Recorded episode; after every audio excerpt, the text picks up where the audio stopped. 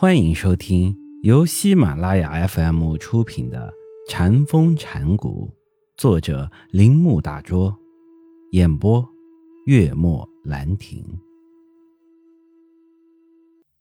四对无念的解释。若想了解慧能及其宗派的思想体系，为了有助那些不习惯用东方人方式看世界的读者们。做下述的解释：慧能哲学中最重要的是关于自信的观念。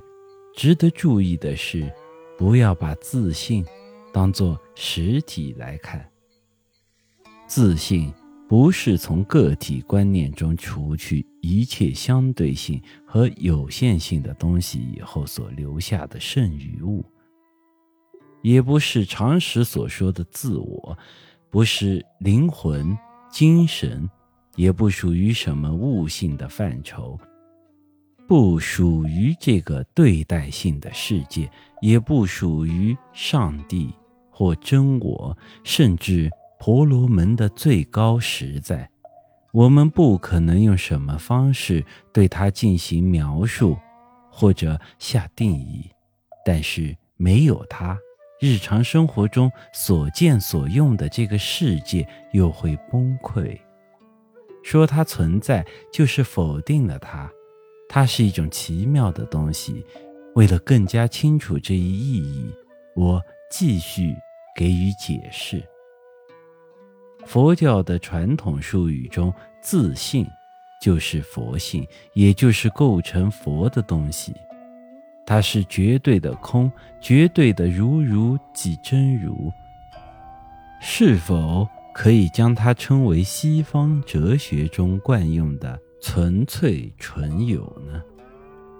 尽管它与主客二元的对待世界没有关系，为了方便，我还是称它为心，也称它为无念，因为佛教术语中。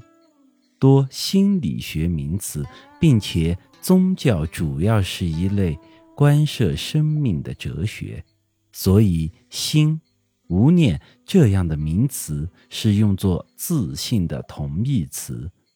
值得注意的是，不要把它们与经验心理学中的名词相混淆。我们至今还没有谈到经验心理学。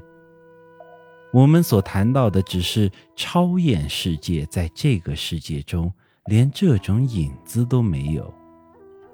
自信中有活动，物无念也是自觉的，在这里不会产生为什么、如何这样的问题。应该将与自信中的物或活动看作一个无法否认的事实。铃响了，我听见它透过空气而来的运动，这是一个平常的知觉事实。同样，无念中起念也是一个经验事实。在这里并没有什么神秘。如果用逻辑来表示，就会有一种明显的矛盾。这个矛盾一旦开始，就会永远自相抵触。不论什么，现在我们有了一种自觉的无念或自我反省的心。经过这样的改变以后，自信就是般若。作为无念中起念的般若，从两方面发生作用：一方面是对无念，一方面是对有念。对无念则是名副其实的般若，对有念则是小写字母表示的心。本集播讲完毕，请您继续收听。